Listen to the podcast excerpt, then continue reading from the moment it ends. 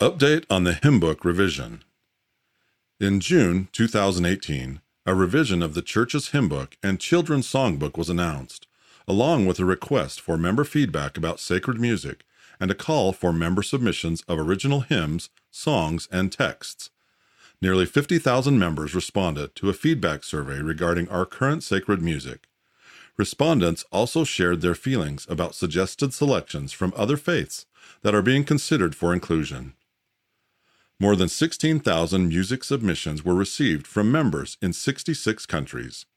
These original hymns and songs are being reviewed blindly in multiple rounds by an international group of talented members and by the revision committees at church headquarters. The committees are grateful to members throughout the world for offering their time and talents to help others come closer to the Savior through sacred music. As all submissions and suggestions are being carefully considered, it is anticipated that the new collections will be made available in several years. Read by Rick Gines.